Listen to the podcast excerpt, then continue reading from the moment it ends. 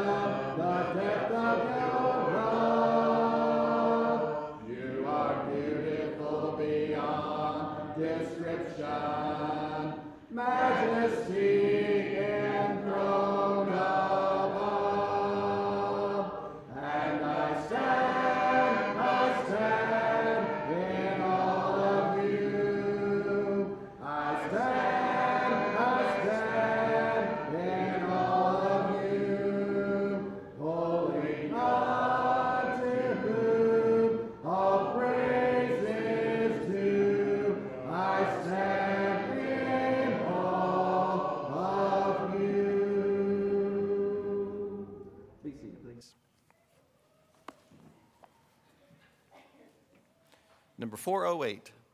408.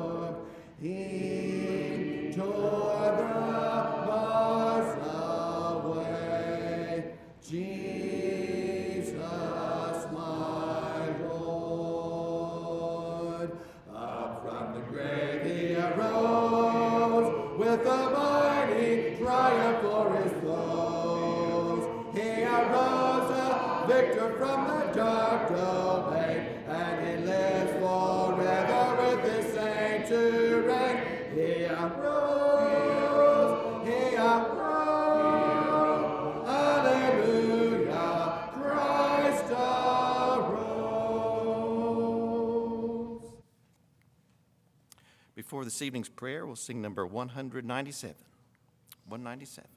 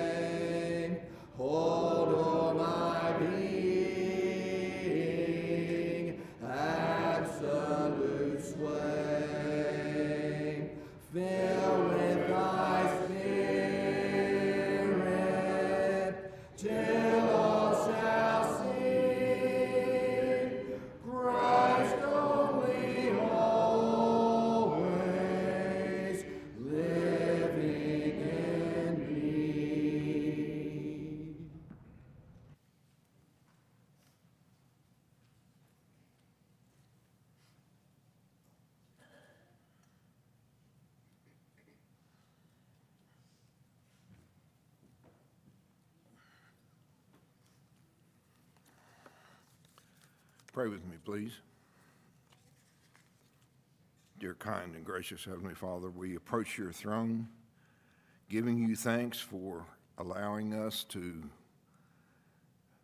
feel and be healthy enough to come and worship you this evening.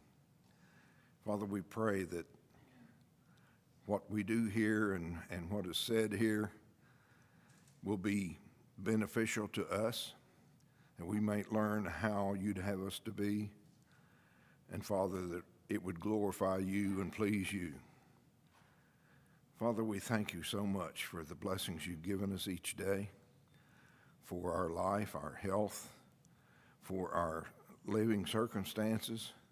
Father, you've been overly good to us, and we love you for that, and we appreciate you for that and we want to give back to you. Father, we ask that as we sing, we'd sing from the heart. Help us to give praise to you. Father, as we learn from your word, that we would open our minds and open our hearts and take your word in there and make changes in our life. Father, we ask that you'd be with all of our sick. There are many in the congregation, and many of us have ones on our heart that we would lift up to you and ask that you would bless them, bless their families, help them with their strength and health. Father, please let them come back and worship with us. Father, we thank you for taking care of us in this wonderful nation. We ask, Father, that you would help us to turn the nation back to following your principles and that we might be called a Christian nation again. Go with us through the rest of this service and help us to do better. In Jesus' name we pray. Amen. The reading Chris has chosen this evening is coming from Jeremiah 29, verses 8 through 11.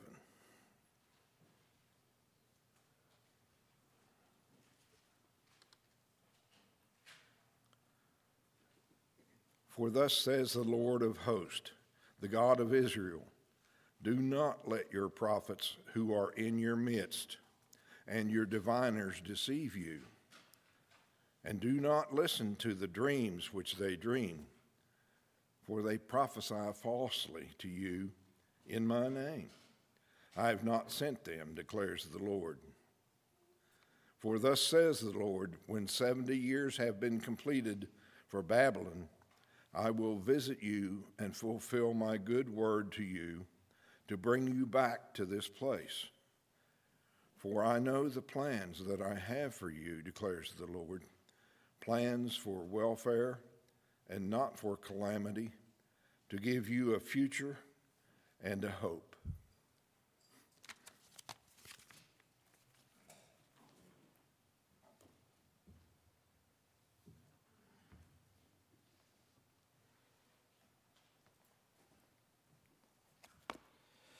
Before our lesson this evening, we'll sing I Am a Sheep. If you can, please let's stand as we sing the song. Mm.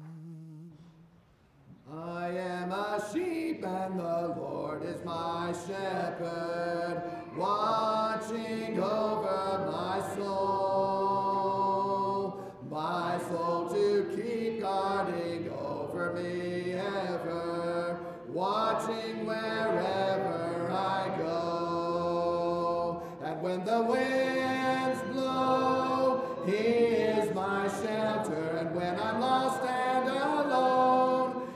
He rescues me. And when the lion comes, He is my victory, constantly watching over me. He is constantly watching over me.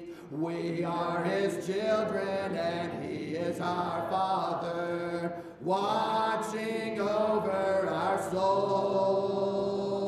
Great is His love for His sons and His daughters, watching wherever we go. And when the winds blow, He is my shelter, and when I'm lost and alone, He rescues me. And when the lion comes, He is my victory, constantly watching over me. He is constantly watching over me.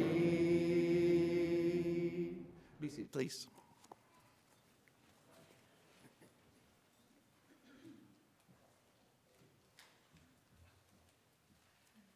Good evening.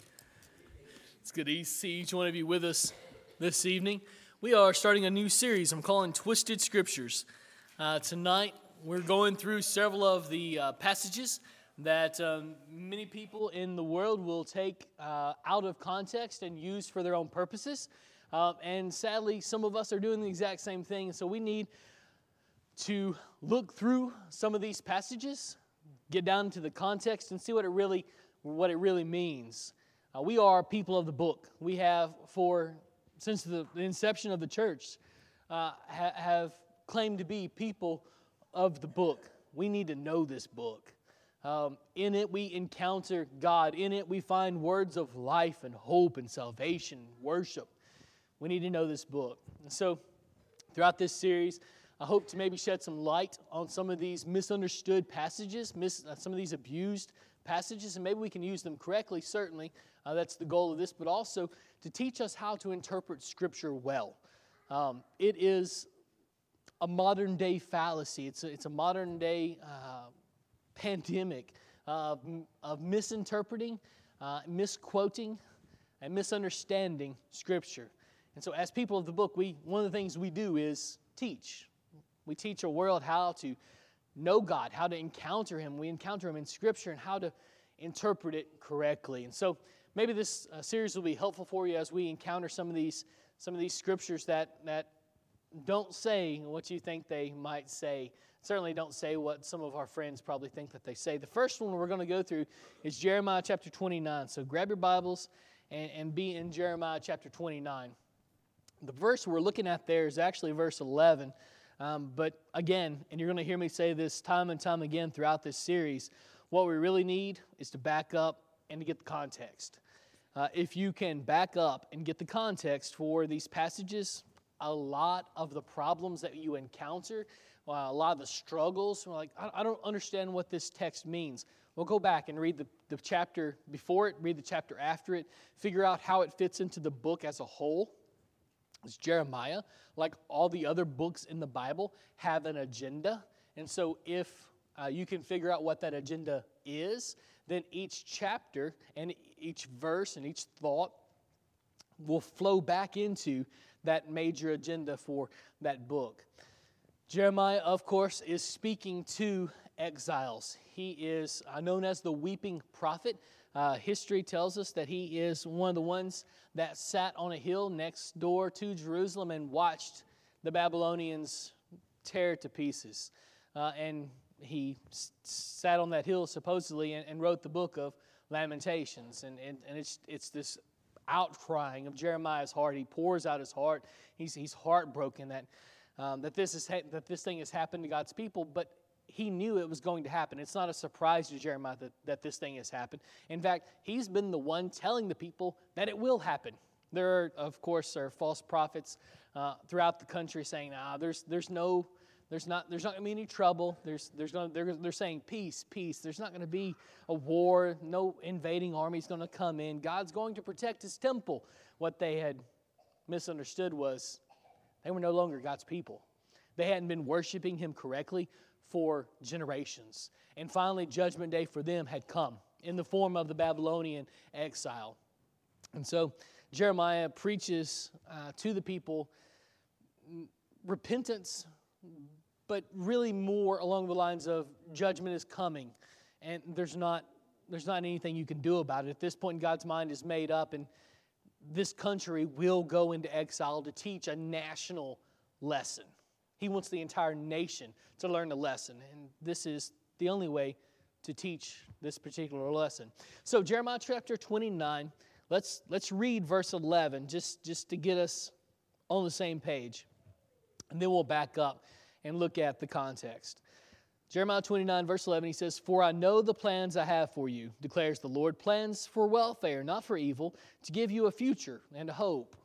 So, a lot of times when we read through that passage, when, when you hear that passage today, you'll, you'll see it on the back of t shirts uh, or, or on banners or on billboards or something. And people are basically saying, as long as you're confident in what you're trying to do, God will bless that, right? As long as you're, as long as you're trying to do God's, God's will, he, He's going to bless that. It's com- completely erroneous. It's, it's, it's a false view. That's not, not what Jeremiah 29, verse 11 is saying. Uh, in fact, this promise is not for you. It's not for me either. It's specific to the nation of Israel in Babylonian exile. It's not for anybody today. There are a lot of passages, there are a lot of principles, especially in the Old Testament. You'll find uh, teachings in the New Testament that are true for, for everyone. And in, the Old Testament, we'll talk about these as timeless principles. This is true for them, it's true for me just as much, right? This is not one of those timeless principles. This is specifically directed at the nation of Israel who is currently in Babylonian exile. They thought that God was completely done with them. They thought that the relationship was over. And of course, the books of 1st, 2nd Chronicles teach us that God's not done with Israel yet. The exile is, is corrective in nature. He's not cutting them off, He's trying to correct them. He's trying to bring them back to Him. And, and they will, eventually, after the exile is over, they will come back to Him in fabulous fashion. We'll talk about that more toward the end uh, of our lesson uh, this afternoon. But just, just right here in the beginning, what really is going on here? Well, back up to, to chapter 29, verse 1. Remember, you, you got about, you can't just pull one verse out of the Bible and apply it to yourself. Uh, you'll hear a lot of times um, these, these pastors say things like, well, you, you just got to claim that, uh, claim that promise, right? You just reach out and claim that promise. This promise isn't for you. You, you don't dare reach out and claim it because this isn't for you. It's not about you. Um, and so this, this isn't for us. And so who is it for? Well, it's, it's for, like we've already said, the, the exiled nation of Israel. So back up. Jeremiah 29, verse 1. These are the words of the letter that Jeremiah the prophet sent from Jerusalem to the surviving elders of the exile and to the priests, the prophets, and all the people whom Nebuchadnezzar had taken into exile from Jerusalem to Babylon. And then he kind of gives you a, a time marker in verse 2. This was after King Jeconiah and the queen mother, the eunuchs, the officials of Judah and Jerusalem, the craftsmen, the metal workers had departed from Jerusalem. So this is after Daniel had been taken away into exile. This is after King Jeconiah had been taken into exile. Verse 3 The letter was sent by the hand of Elisha, the son of, the son of Shaphan, and Gemariah the son of Hilkiah, whom Zedekiah, king of Judah, sent to Babylon to Nebuchadnezzar, king of Babylon. It said, Thus says the Lord of hosts, the God of Israel to all the exiles whom I have sent into exile from Jerusalem to Babylon. Build houses and live in them, plant gardens and eat their produce. And he goes on for the rest of the chapter. So, this, this promise that, that some uh, some of our denominational friends and, and the backs of T-shirts and those billboards want us to claim, reach out and just grab this promise. It's not for us. It's a letter specifically directed at the exiles in uh, in in uh, Babylon. So, this is a letter Jeremiah wrote to the exiles in in Babylon. So this this passage does not does not apply to us. On the screen behind me. Um, you see uh, this this uh, it's it's tiny this little um, tablet it's a clay tablet uh, discovered at Nippur, Nippur it's right next to it's in fact just south of um, Babylon what used to be known as Babylon so it says Al Yehuda it's the city of Judah that's what it says in in, uh, uh, in Hebrew uh, so the city of Judah. And it's basically a land contract. Remember, God told them to buy houses, settle down, plant vineyards, live life. And eventually, in, if you go back through and read this text, which obviously I think you should, right, get context for these passages. So go back through and read all of Jeremiah 29 and really understand this, this passage. But if you go back through and you read what he's saying, he's saying, plant vineyards, settle down, Pray for the good of this nation. Pray for the good of Babylon. Want good things to happen to them. Want God to bless them. You're going to be here 70 years. He, he literally says that. Go back through and read it. You're going to be here 70 years. It's not the generation that went into exile that's going to come back out, it's their kids and their grandkids. Those are the main ones that come back out of exile. And so the promise isn't even really for them, it's for their subsequent generations, their kids and their grandkids. And so to this first generation that goes into exile, he says, You guys need to plant vineyards, settle down, live lives that are righteous, marry, multiply.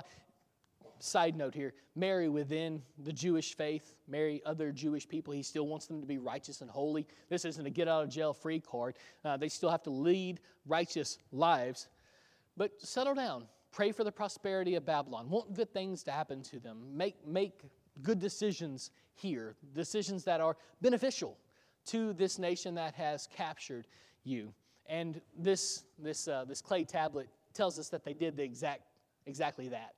Uh, if you could read Hebrew, this, this is what it says. It's, a land, it's, it's basically a receipt. Someone who sold land gave to a Jewish person who bought the land. That's, that's what it says. It's a, it's a, it's a Kmart uh, receipt, it's a Walmart receipt uh, from, from 500 years before Jesus was born. Uh, so we know that they did this. Um, they, they had um, land contracts, they, they, they took out loans, um, they lived and prospered in Babylon, just as, uh, as he told them to. So, um, you finally get down to our text here in Jeremiah 29, verse 11. God still has plans for this people, right?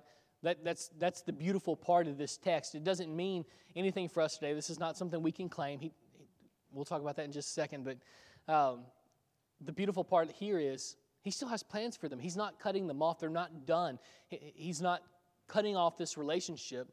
They're, they're no longer his people. No, none of those things are true. He's, he's punishing them like good fathers do, but he's attempting to bring them close to him. And again, once the exile is over, their idolatry problem that landed them in exile in the first place will be gone. They will never again, not even in Jesus' day, do they have problems with idolatry. They have problems with reading the text wrong. They have problems with pride and looking down on people. And as Jesus would say, straining, uh, straining a gnat and swallowing a camel, they were doing things wrong, but they were not worshiping false gods. They learned their lesson in the exile, um, the lesson that God was trying to teach them here. Um, one commentator I found, I love the way he phrases this. This generation that comes out of exile, he calls them uh, pioneers zealous for the purity of Israel. I love that image. These guys are blazing a trail that their children and their grandchildren and their great grandchildren are going to follow. They're blazing a wide trail of purity. Oh, what a beautiful image is that that we should we should be about that work, right? That's a promise we should be claiming to blaze a wide trail of purity for the generations that come beyond us. Absolutely, that's something we can and should be claiming. And that's what they do. Um, the generation that comes out of this out of this exile. They, they eventually do that. Um, so the text is actually more beautiful once you put it in its context, once you, once you read it rightly, it's actually more beautiful than it is just reading it all willy nilly, if, you, if you'll allow me that, that term. Um, he's talking about hope, right? And to them, they thought hope was, was gone. The temple's been destroyed. This is never, it's unfathomable to them. This, this thing, and in fact, one of the reasons the false prophets gave that the people bought for the Babylonians not coming in to destroy Jerusalem was that the temple is in Jerusalem. God's presence lives there. Certainly, He's not going to allow his, his temple to be destroyed. Certainly. That was the false prophet's line of reasoning. And Jeremiah says, well, God left that place a long time ago, just about the day that the entire nation turned its back on him. God's presence left the temple. You guys haven't been concerned about God's presence living with you in generations. You're awfully concerned with it now, aren't you? And so, but here in Jeremiah 29 11, he talks about hope. Uh, it's, a, it's a beautiful thought, right? That, that it's still possible to have relationship with God. Purity is necessary. Uh, there's another lesson we can and should learn from Jeremiah 29 11. Purity is necessary because he can't, he can't have relationship with sin. He, he, he will always hold sin beyond arm's length.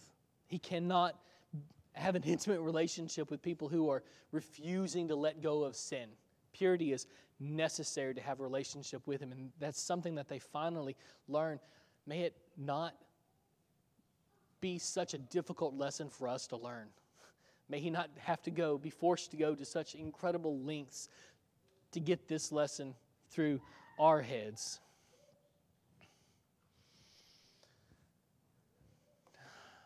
when you rip this verse out of its context and take it as something for ourselves, we're, we're missing the point. God, the point of God's letter is that they learn from this sin. You don't, you don't get to take God lightly. And that's what they've been doing. They had been treating him frivolously, treating him like he was less than an equal. Um, they treated him as if he couldn't reach them to punish them, or as if he were too feeble to correct them for their sin, or too blind to see their actions. We're saying the exact same thing when we rip verses out of context. That's the danger of ripping verses out of context. In the Bible, we encounter the God who is light. He's fire. He's holy. He's jealous. He's, he's the living God.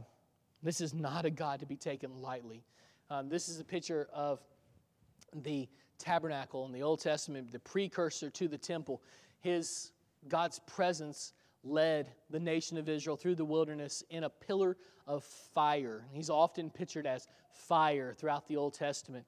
Um, in fact, in Exodus 20, when his presence comes down on top of the mountain, it's pictured as lightning and fire and smoke, and I mean, it's it's it's in, it's powerful, right? He is not a God to be taken lightly. And they had taken him lightly. They lived however they wanted to live, they did whatever they wanted to do, they thought whatever they wanted to think, and they didn't care what he said. And that cannot happen. It couldn't happen for them, and it can't happen for us. There are ways to apply this text, but it's not that, well, if I try real hard and, and do good things, God's going to bless me. That's what got them in trouble originally. They were confidently, confidently walking through life, swaggering through life, happily sinning, doing whatever they wanted to do, expecting God to bless them. That's the common interpretation of Jeremiah 29 11 today. How ironic is that? And it says exactly the opposite. This is not a God you trifle with. So here's maybe the point that, that you're, you're really asking tonight. So a lot of times we use this verse, Jeremiah 29 11, and say, well, God has plans for me. Does, does God have plans for you? Absolutely, right? He wants you to be saved. He wants you to be transformed into the image of His Son.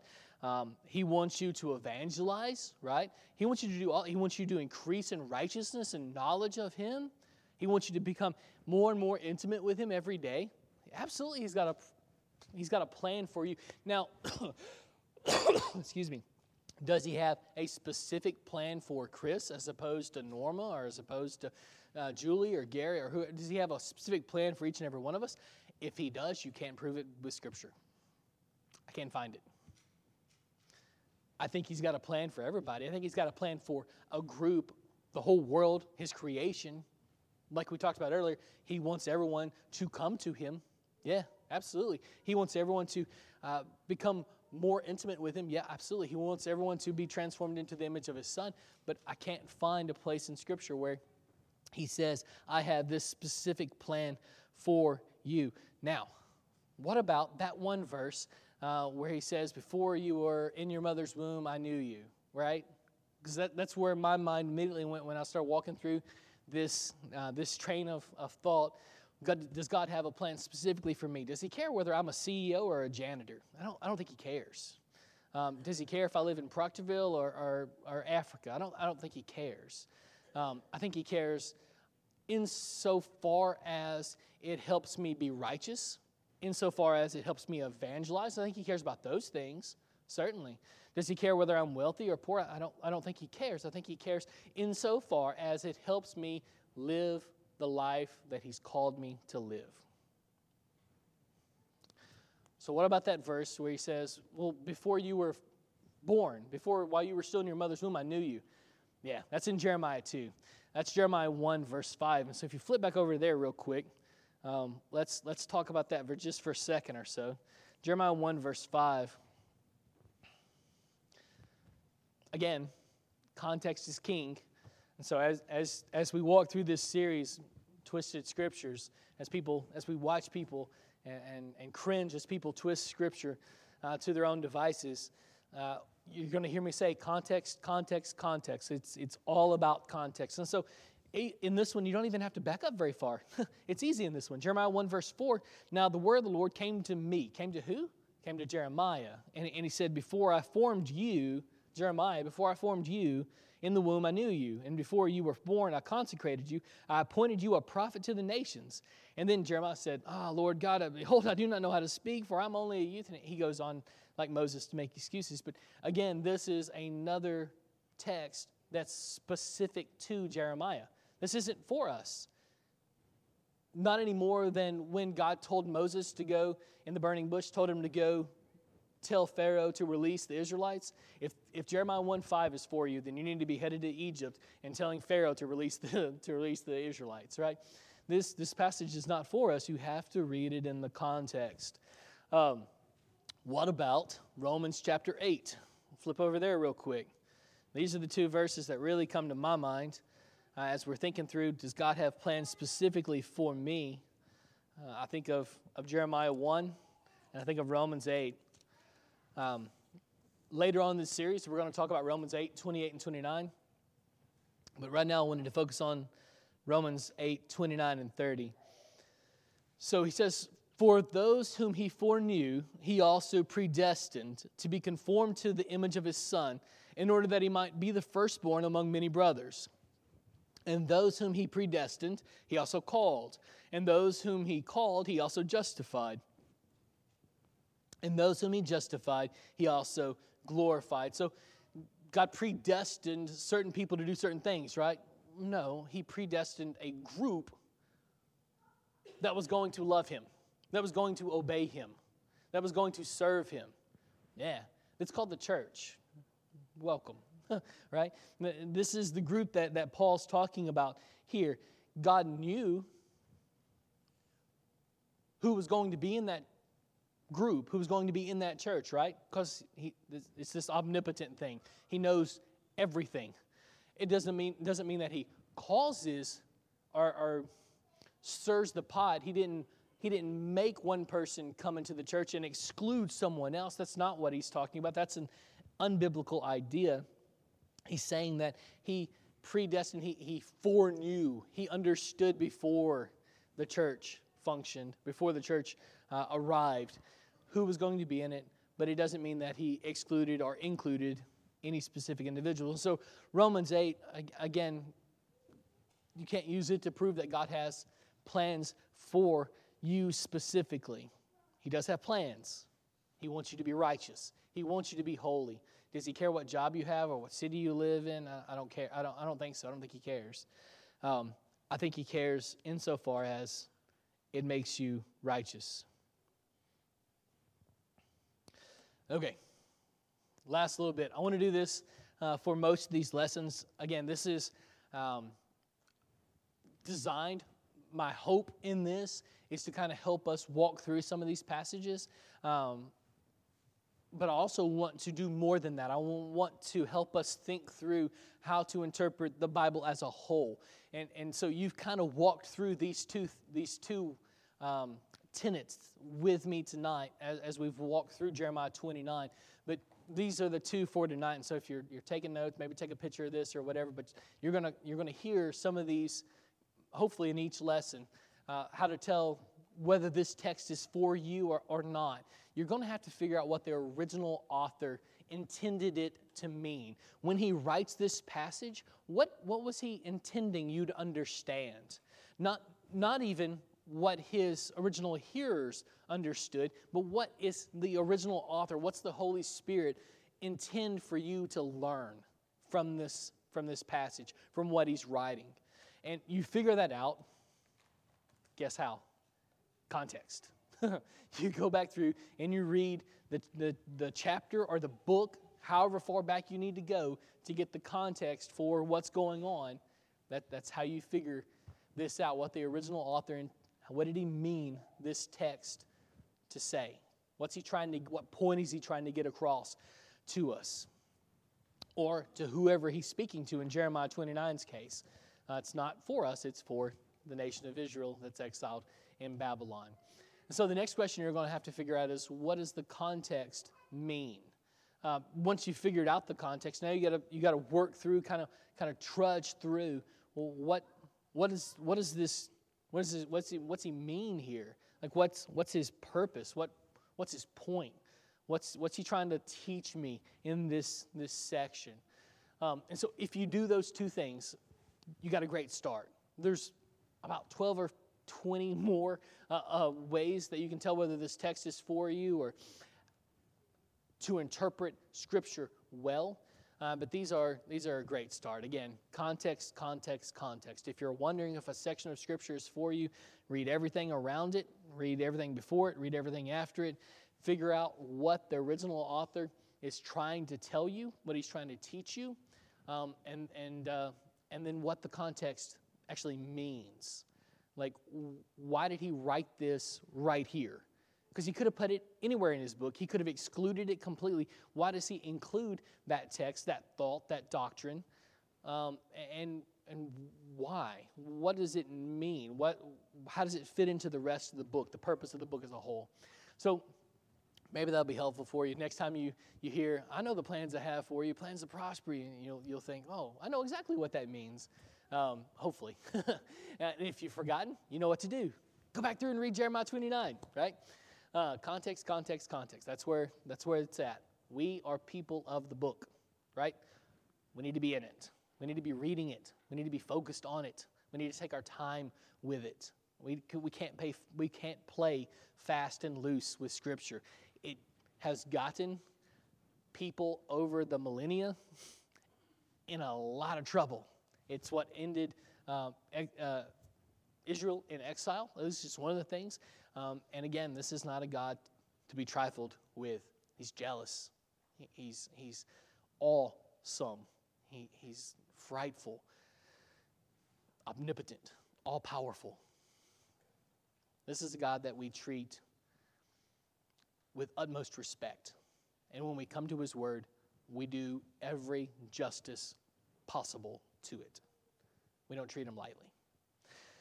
Tonight, if you're struggling, we want to aid you in any way we can. Uh, if you want to study the Bible with us, if you want to talk about salvation and baptism, uh, we would love to sit down and study the Bible with you. If you're struggling tonight and just need the prayers of this congregation, we want to aid you in any way we can. Won't you come tonight as we stand and sing?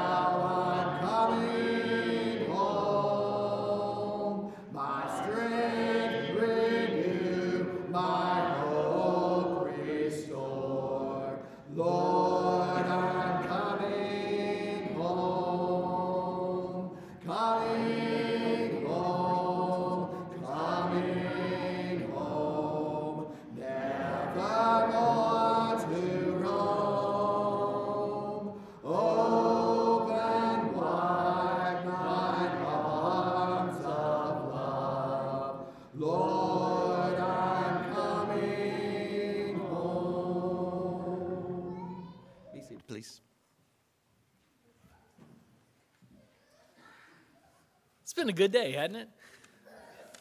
Ryan Fuller comes forward uh, this evening. He wants to be baptized. Um, so this is such a good day, man. Um, Ryan has been studying with Catfish. He's Catfish's brother. If you don't know Ryan, he's, he's uh, visited with us several times over the last several months. Um, and, uh, in the background, Catfish has been studying with him uh, for, for a good, good little while now. And he's decided that he wants to put Christ on in baptism, have his sins washed away. We're certainly going to honor that request tonight.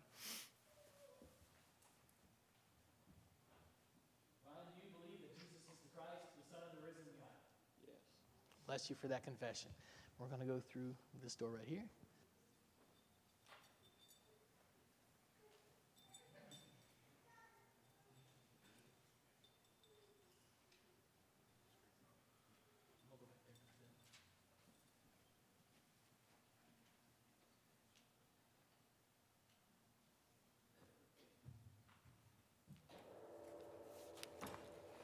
Let's sing a couple songs while we're waiting. Start with number 888.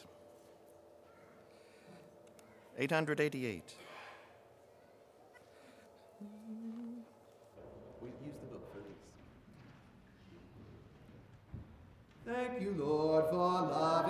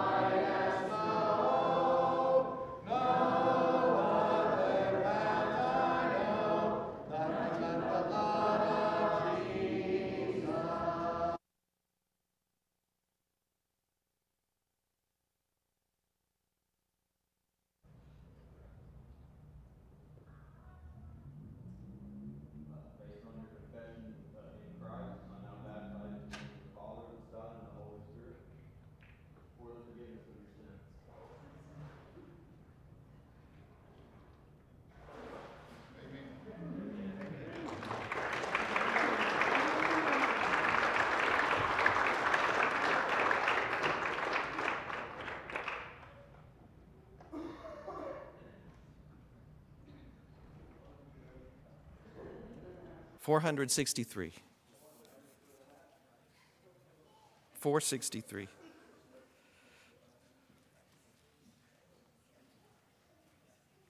Mm-hmm. Oh, happy day that fixed my choice on thee, my Savior and my God. Well, may this glowing heart rejoice. just all abroad.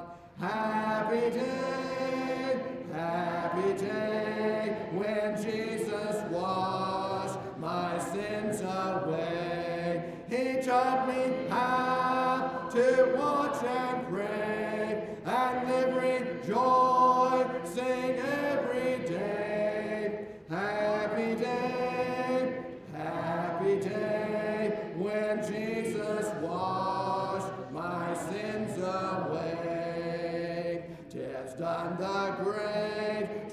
action's done.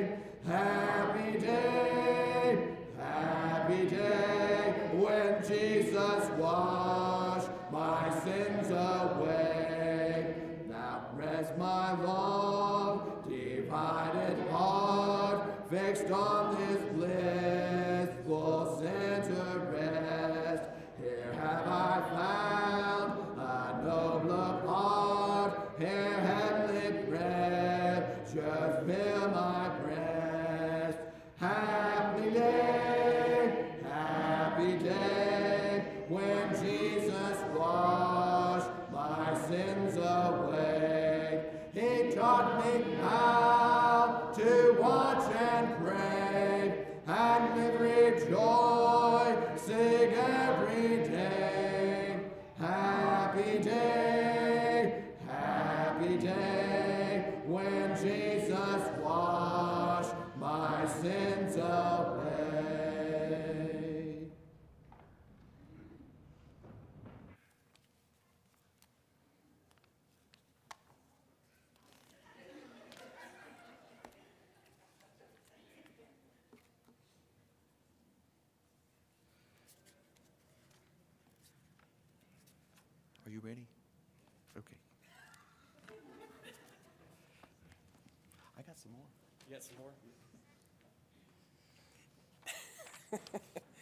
Quick announcements. Um,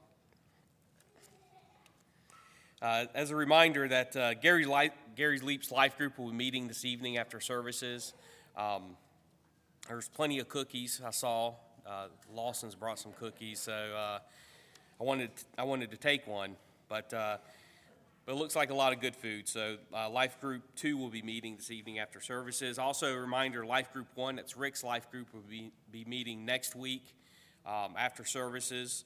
Uh, Sunday morning services and barbecues on the menu for that. Um, also, next Sunday, uh, Sunday the 12th, will be the middle school and high school devotional at the Trevathan's house. Um, also, men, put on your calendar March 17th and 18th, the men's retreat. Uh, deacons meeting March 19th, and we're still needing a Bible hour teacher uh, for the fifth and fourth and fifth grade. And also, we're needing, huh? And four and five year olds? Okay. And is it the two and three year olds on Wednesdays? Yes, okay, two and three year olds on Wednesdays. Um, also, um, starting this Thursday will be Yoda classes. Um, you can learn how to use the Force. I'm, I'm joking. It is yoga classes. There's no Yoda classes. Sorry, kids. Um, also, remember, to continue keeping our prayers. Oh, and the, yoga classes are at 5:30, uh, and they'll meet in the old old auditorium. Um, updates on our prayer list. Remember, to continue to keep Jimmy Wilgus in your prayers, uh, Terry Leap, uh, Jennifer Baker, and Amber Spitzer as they continue with their cancer treatments. Um, also, keep Jamie Estes in your prayers as well, and uh, keep uh, Daryl Hall in your prayers. If you weren't here this morning, uh, he's getting he came forward this morning and he's getting surgery uh, to, th- this week. So uh, keep him in your prayers as well. That's all the announcements I have. If you had not had the opportunity to take the Lord's Supper, it has been prepared in the conference room. You may leave and do that now. We'll sing one more song and be dismissed in prayer. Our closing song is number 842. 842. If you will, please, let's stand for our final song.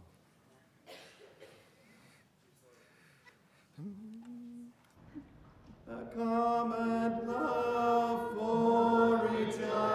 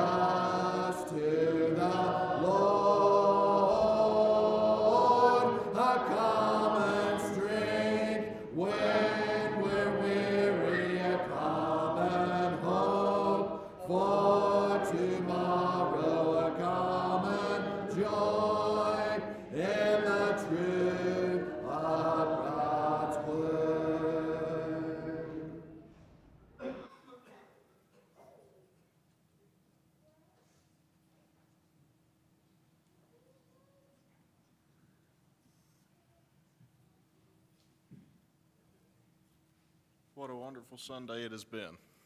Let us pray. Dear Heavenly Father, thank you for another beautiful Lord's Day that you blessed us all with, the ability to gather here not once but twice today and to learn more about you and to welcome another soul into what we are a big family that we call Christians, your sons and daughters. Be with us all as we leave here. Watch over us. Forgive us when we do wrong. Help us to make the right decisions and to always share your love and to show your grace through us in our daily lives. Be with those on the sick list and those who can't gather with us. May we always keep them in our minds. May you always keep your hands over them. Forgive us when we do wrong. In Jesus' name, amen.